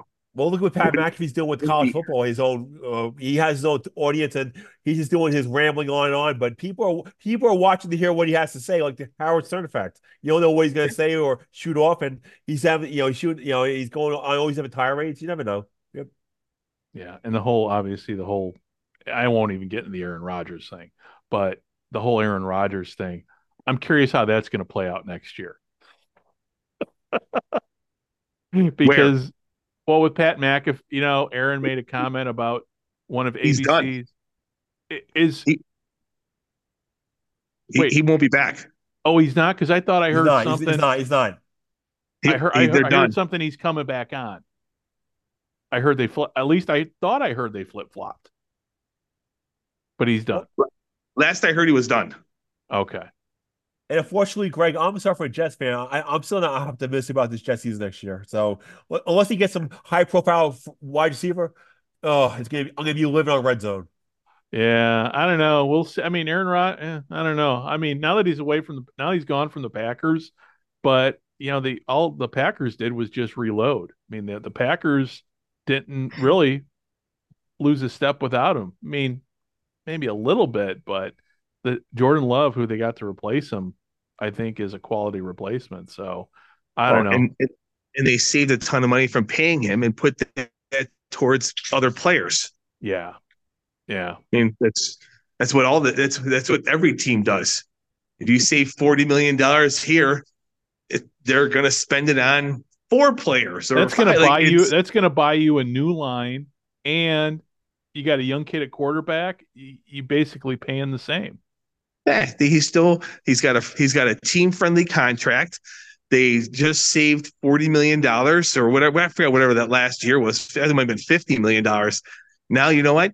Hey, now now they found a couple receivers for. Now they found a couple receivers for Jordan Love. And they found a running back, and look, a left a, a left tackle that can block. Like it's shocking when when you have extra fifty million dollars that hey we can put people around you. Yeah. And that's what made that's what made Tom Brady so love him or hate him. I growing up in the an AFC East Bills fan, gotta respect the guy. He always Yeah. took the low amount of money. He wanted a team around him because he wanted to win. Winning was more imp- more important than getting than than getting paid for it. He wanted Yeah. to he wanted to win. well, speaking of the Patriots, Belichick era is over finally. And look at the dumb hire they, they added. Come on. Uh, a guy already there? Come on, give me a break. Boring. Wait, so did they replace him? My, Belich- Jerod Mayo, yeah. Whoa, whoa, wait, because I'm out of the news loop over here. So they replaced Belichick with somebody else. They, they found Already, somebody yes. else. Yeah, the, the, Really? linebacker, the linebacker coach in their system. Boring. Uh, So well, I think we know- familiarity. Well, here's the thing: if they actually draft a, a good, a, if one of these quarterbacks turns out to be a star, they'll be fine.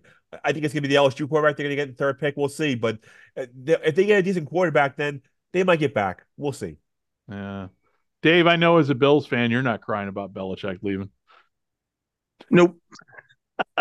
And I What are you know, gonna? Fran, I as mean, a Jets fan, you're not crying. Yeah, the yeah the one day job. Get the hell out of here. You can go. You can you can go. Hasta la vista, baby. You was the Jets coach one day. Get the hell out of here. So Well, I, you know, I don't know. And then he got Saban leaving to Alabama, which again, I I don't think anybody's, you know, even Saban's not crying because I think he's he's laughing all the way to the bank. So all of yeah. them are. That's the thing with these coaches now. They leave. Well- they're low. I mean, why they don't? They never have to work again the rest of their life. And Greg, guess what? Belichick will probably be a coach next year yeah, on another team. Some team's gonna pick him up. You I could see that. you- I mean, maybe the Eagles if, if they lose this week. We'll see.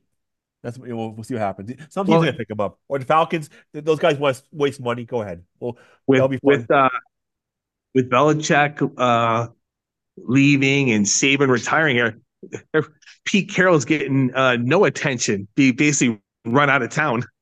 Yeah, yeah. But it, I mean, Pete's seventy-two. Belichick's Oh, yeah. seventy. They're. I mean, listen. I was forced to retire when I was age fifty-five. So it's like I'm sitting here going, yeah. I don't know. If I were their age, I'd be like, okay, it's time to just like to be done and just enjoy, you know, life. So I, I don't know. I don't. I'd be curious to see how they're where they go in the future and obviously who replaces them. So, well, gents, the the one, next item I want to talk about is, and Fran, this is really directed to you. Your latest column with OurSports Central came out, and let's talk indoor football. And when I say indoor football, I mean all the indoor leagues okay.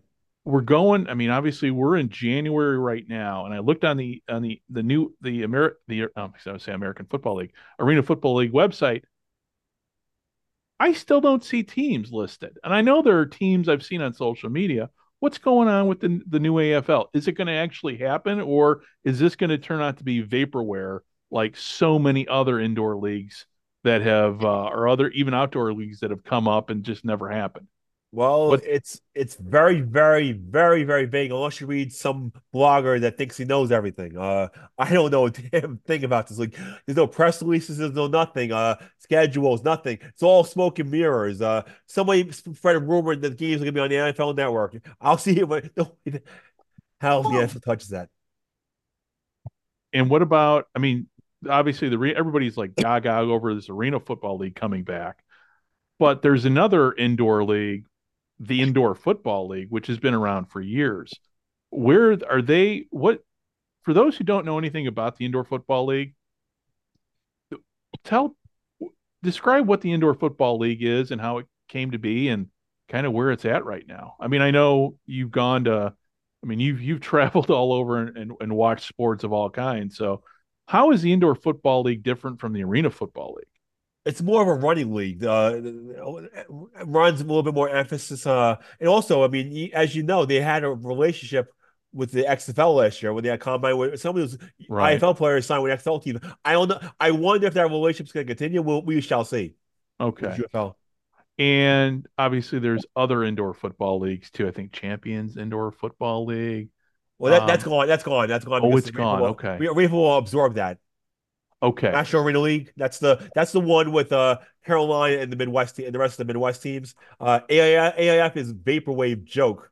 No, I, okay. would, I wouldn't. I wouldn't touch that league either. But uh, they those people think they're they're know-it-alls. But no thanks. Well, with these indoor leagues, what is it about the indoor game that that causes all these leagues to keep cropping up or hanging around for so long? Is there money? I mean, are people making money in these indoor leagues?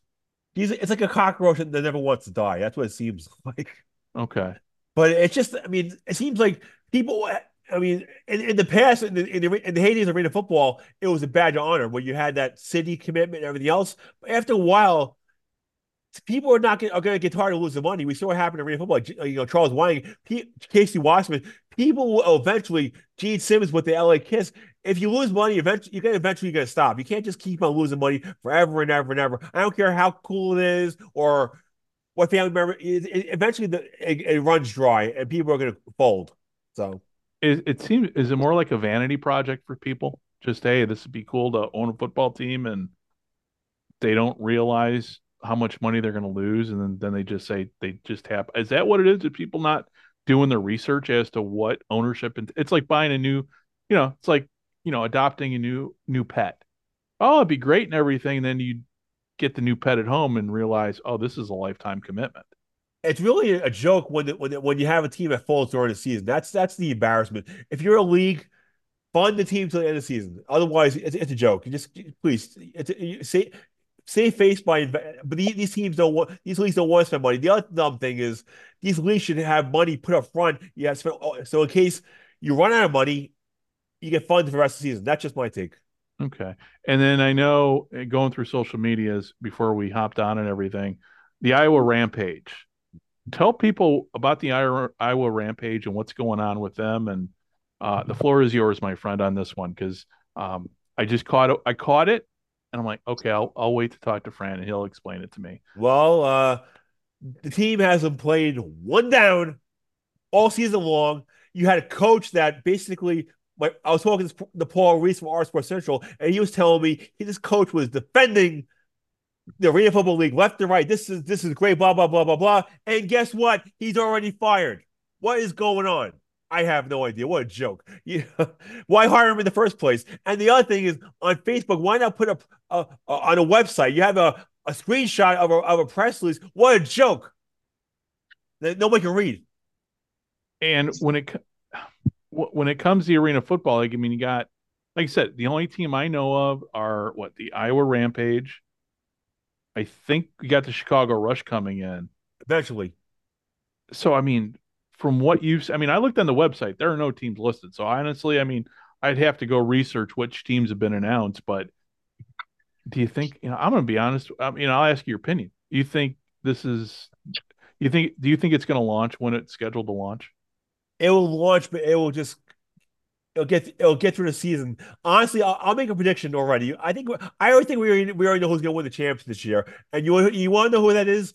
The Orlando Predators because they have a history of they, have had a league forever with the um, Arena Football League, National League. They seem to know what they're doing with, with, with this team. And the thing is, the fan base still will follow. They'll get seven thousand fans, even if it's crap, because they love because they love going to games. So uh, I'll make a prediction. Uh, Orlando's going to win. Uh, we still even know the, the Minnesota Myth. That's funny about this league. This league is a myth. Uh, Ricky Foggie is a coach. Uh, we don't even know what arena they're playing in yet. So uh, how can you sell tickets to games when you don't have an arena announced? Philadelphia Soul. Some people say they're a travel team. Then the Soul fans claim they're going to get a market. Uh, why have a team in the league that, that's on the road? It makes no sense. Okay, that's that's so. Okay, and um, changing gears slightly here, OurSports Central covers women's soccer. Um, what's going on with the professional game, the women's professional game? It, it, if I'm reading the headlines right, it sounds things are positive. It's getting better because this National Women's Soccer League. It's they have four TV networks now. Uh, you know, with the with the TV deals with uh with ESPN, CBS, uh, Scripps, and Ion. So they have Amazon Prime, but they have a uh, they have you know four four ga- games. They have expansion in Utah and uh at Bay Bay, Bay FC. I cover North Carolina Courage, and, and those games are awesome. So I get, mm-hmm. I live I live like 15 minutes from there. I have a a women's soccer league in my backyard where I get to have fun, enjoy the games. Um, and and and they they're having NWSL draft tonight that they're having on TV, and uh, they're doing well. I mean, I mean, the, the quality of play is good. And then we have another league that's going to launch in, in August, the United the uh, USL Super League, which is going to be uh they're not going to be competing competing with the league, but they're going to be at different times. That's going to be a league that you know that people are going to be these women's fans are going to support both leagues because they're not competitors. So I, I'm probably going to go to a game in Charlotte in August for the home opener just to check it out. But uh, women's soccer is fun to watch. It's exciting. It's fun to watch compared to the men's side with these other leagues. It's a it's a better, it's a more finesse product. You know, so. And are people uh, are people turning out to the games? Well, over the network, they are. I mean, uh no, I mean just like well, not only ratings but also attendance wise. You know, butts and seats. Well, Portland loves their their team, so uh, and and this new and watch out for this can't see with that brand spanking arena. Everything they already sold out the place. San Diego loves it, so uh, they have a lot of hot markets. It seems like one of the weakest markets, unfortunately, is North Carolina Courage because it's uh the thing is they got to spend more money to get more better players, to get more fans into it. Because a couple a couple years ago when they won championships, they were getting ten thousand fans a game. So we'll see what happens. But uh, I mean, some like some of the markets you know they do well. But the thing is, the problem is you got you got to have to you have to spend money and get players and and uh and you also have to win. If you win, you'll do well. So that's how how it works. Right, and also too with women's hockey, pro hockey, um, that seems that's that's trending trending upward as I as I like to say, and with the league, it's the North American Hockey League, correct? The professional women's hockey leagues. Are you talking about women's hockey? The professional women's hocky league. It's well, well this. Oh wait, I'm I'm sorry. I'm looking at the I'm looking at the wrong thing on, on the screen here. Um, I'm looking at the the Western. Well, we've got the Western Hockey League. That those juniors. Yep, those are juniors. Okay, my apologies. I'm sorry. Um, yep. I've only had one. Professional Women's Hockey League (PWHL). Okay. Well, he Dave is the expert. We'll, we'll let the expert of women's hockey, the, the guru. This is the Everybody's going to tune in this week to hear his expert because he knows his sport better than anyone. Dave, the forum's all yours. it's exciting. I mean, I've, I've been watching the games. They're on their YouTube. So it's easy to get. Anybody can get them. They're getting 14, 15, 16, 18,000 people watching them. They're filling arenas. Um, was it Minnesota broke another record? They had an awesome crowd. Like I said, the games are exciting. I mean, I like I I have nieces and I I like watching them play hockey. I, I like the Olympics. I like women's hockey. Period. It it's great. I'll be honest. It, this is hopefully hopefully it succeeds. The the game the games are well. The support is well. It seems like every day um, the league is announcing another sponsor. I mean, obviously Canada has certainly embraced it, but it's getting good crowds and getting good. It's good, good, market penetration where the teams are in the United States as well. So I'm not being I'm not being naive that it's going to rival anything, but it it I think after a few weeks, it's it's got a place in uh, the marketplace, and hopefully hopefully continues to thrive. I mean, I, it's just say it, it. There's been fun games. I have to say, if you get a chance, look the highlight packages, jump on YouTube, watch the game. It's fun. I mean, okay. I, I love the I love the idea. Now, this is one of the rules they're using. I love the idea that if you short if you score a short-handed goal, penalties over. I like it. I like it. It's making teams stretch the ice. It's making the defense not just sit in the shell. It's a push a little bit, and it's and it's fun. I like I like some of the I, I like that new rule. It's like, huh, never really thought about it. You know what? Pretty cool. Well, Dave, here's my here's my one critique. Maybe Greg can chime in. I'm disappointed they don't have the, the, nicknames out. I mean, they, they had enough of a lay layover to do that. I don't. I mean, maybe do you know why they didn't? I mean, they're going to do it next year, but they should have had nicknames in place for branding purposes. It would it would even bring more people. Or they really want to make sure they get the right branding in place to hit out of the park. Honestly, I don't. I mean, I mean, I don't know. For me, those old name the team contests and all that stuff I've I've been a part enough of those. They're rigged. If, if they if if they, they want to be part of Montreal or New York and then work into a name and and build something with the community to get even a stronger bond, I'm good. I mean, if it if if they were the I don't know. I'm trying to think of the Mon- the Montreal whatevers. I don't I don't know. I guess I guess for me the the whole nickname thing for these for these teams is not a is not a big deal for me.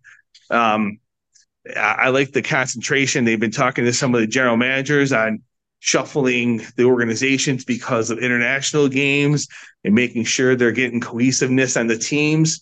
So if they don't have a name for it, I'm I'm perfectly fine with it. It it for me it doesn't take anything away from what they're putting on the ice or the product they're putting on YouTube or or whatever. Right. Um, and also too, I mean, in in in foot in, in English football, you know, they don't have really they've got nicknames, but you know, when it comes to Liverpool, I'm rooting for Liverpool, not the nickname. And I off the top of my head, I couldn't even tell you what Liverpool's nickname is, or Arsenal, or all those. So, I mean, it's not unheard of. Hmm? But here's but here's one thing uh, for these games, the playoff games. The cha- I want the, the, the championship game on, on national TV on cable. I want it where people can wa- actually be on TV where they can watch it or record it. Don't have it on YouTube. Don't bury it. Please get it on a network where fans can actually watch the game. And then if, if I'm out, I can tape it and get my just when I get home. But but Fran, at this point in time, the only way they're going to be on network TV is to buy is to buy a two three hour block and that doesn't that that doesn't work for their financial model. Nope. Arena I mean, football do that I, I they think, got buried. I, I think I think they have a great I think they have a great concept. They have a great idea. And what they're gonna do is instead of paying like Vince McMahon did to be on NBC or be a partner and, and, and actually put money into this, you know what? We're gonna put our games on YouTube. We're selling a ton of tickets. We're getting a lot of publicity you know what? Leicester won, and the numbers are great. Eighteen thousand people watching a professional women's hockey game on a Tuesday night. Yeah, well, that's to me. To me, that's great. Now, granted, th- that rating on obviously they're not going to be on NBC or CBS, but what's going to be that rating if they paid four hundred thousand dollars to be on W or Bravo or or or, or anything like? I mean, I, I guess, and then the we're game. limiting ourselves. We're limiting on how many people have access to ESPN two. Now you're taking all these young girls out of the equation because now they have to go find somewhere. Now they have to have a subscription. It's like all these young girls and all these kids and all their target audience knows YouTube better than anybody. Yeah, all you got to so do is what? just click and look. And, and again, and everybody's watching on their phone too. Yeah, and and, and the, everywhere, everywhere. The, the stream is amazing. Yeah, I mean it is crystal clear, no issue. So there's oh, money yeah. being spent.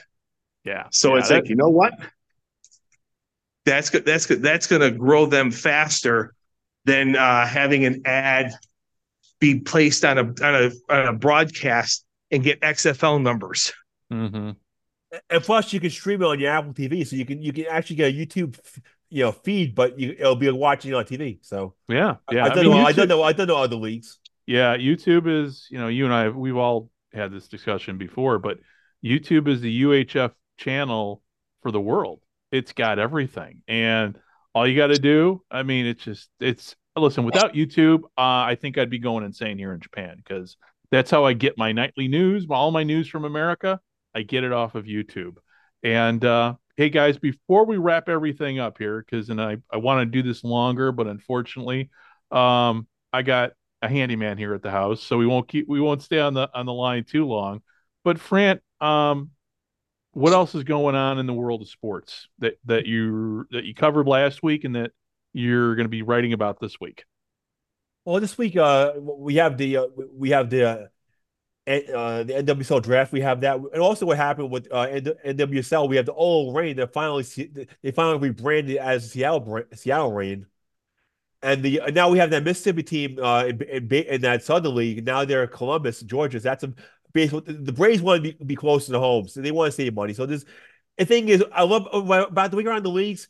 Sometimes uh, things come out of nowhere. Things come out of nowhere, and uh, and also tomorrow morning I'm going to interview the Pro Volleyball Federation founder Dave Winham, who, if you go, if you guys know him in Arena Football days, he's a long time involved as a coach of Arena Football. So I'm going to actually talk to about the seven teams, about the team, about their TV partners, and all, and see if if pro women's volleyball can make it. Dave, what do you think? Can it make it? Sure. I, I think I, I I'm looking forward to it. I, am definitely going to watch it. Yeah. I, I am here. This is this is my opinion on this. I'm in favor of every single sporting event or sports league that can pay athletes, create jobs for people in the offices, and sustain people to live. I think it's great. I've said it before. I worked 20 years in professional sports. It was an amazing 20 year run. And I would like everybody. I mean, the pay's not the great, but I didn't do it for the pay. So if you can if you can get these teams and leagues and they can sustain themselves, do it. I love it. Well, in a couple weeks, I'm flying to Atlanta and I'm going to see the Atlanta Vibe a home opener against the San Diego Mojo. I'm hoping Kerri Walsh Jennings is there, the, the co-owner of, of San Diego. She's a, an Olympian. I'm like, I'm like, yep. am I talking to Dave? I'm like, please let me get her as a guest because this is that's instant credibility to have her involved all she's done in sports and and like I say, hopefully Dave can open up more doors for me to get more access to some of these these, these valuable players and uh, it'll be fun. I'm looking forward just to having something fun. They, they me on CBS Sports Network, they'll be on some of the streaming services, but and it's gonna be just a fun team. I mean, I'm hoping there's gonna be a team in the Carolinas eventually that I can go to and support. We'll see. Yeah, we got pro volleyball here in Japan, and it's actually on network TV. So occasionally, you know, occasionally you can stumble on games. So it's it's it's I mean, it's it's taken off. Pro volleyball in Europe is huge, huge. Yeah, yeah. And yeah. they give you and they give you a decent living between sixty and hundred thousand dollars. That's not bad for for, for with volleyball. The rosters are gonna be around eleven players, but hey man, if you can come on, how many kids are, can make that much money playing a professional sport? Not that much, you know. WNBA players have struggles get, getting amounts like that. So, right, God, God, right. by all means, you know, uh, uh I'll be very interested to talk to Dave, get his vision, and see how, and let's just see how this league goes over the next couple years. Yep. Yeah. Well, guys, on that note, I you, I don't know if you can can hear it on my end, but I got hammering going on here. So we'll we will end the show here. And for everybody who is listening, Fran, where can everybody find you uh, and all your work at uh, online? oursportscentral.com. I only I only any random guys friend request me on Facebook. No thanks. Okay. And uh, with Dave and I here at From the 55, you can find and actually if you got any questions for Fran or anything, you can send you can go to our, our Twitter account, message us at From the 55, and we'll pass that along to Fran and uh, you know hopefully get hopefully answer any questions on air the next time around. So, well, Greg, one thing I'd love to do to make the show even more fun is answer fan questions. You know, we we would have so much fun with that. So I don't know eh, how it's worked in past shows. If we get questions, that'll be you know, make the fans even more involved, and we'll mention the names because if if a fan hears a name mentioned, they're going to share with all their friends. You know how it works. Right. Yep. You exactly. Know, people people yeah. love their anyone. We as we go on our Facebook if you, if someone if you mention someone's name, they're like they're like passing out like a Gaga rock star. Come on, you know how it works, and we know who these people are. Yep. Uh, yeah, no, I know, I know. You well, mention the name, like oh, and they're like, oh, wow, I'm so popular on a world that, nobody cares about. Look, at, if we mention Los Mysterio's name, he's going to be like, oh, I'm the god now. Everybody knows who I am. I go everybody on forums and fight with fans every, that mean absolutely nothing oh come on, everybody knows who Los Mysterios. Oh, I mean, the most passionate fan. I mean, I. I, even question. I even question him on Facebook. Why don't you just create a website and voice your opinions there? And says spamming every group and getting into arguments with people on on Facebook that you know, casual acquaintances mean absolutely nothing in the real world. But he liked the comment. Okay, well, he didn't block me, so who cares? Well, I I'm, I'm unfortunately I can't see his his comments anymore because well he blocked me. So and on that note, I will uh, wrap the show up here. Thank you very much for listening, and we will be talking again with you next week. Bye bye.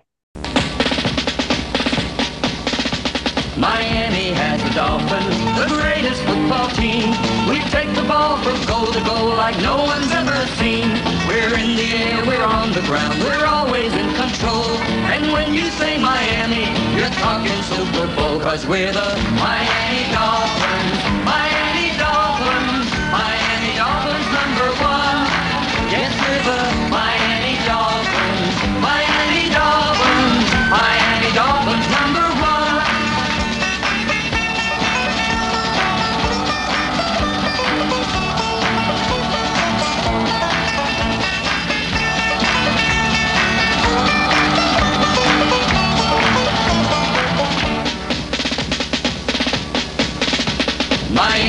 as a dolphin, the greatest football team.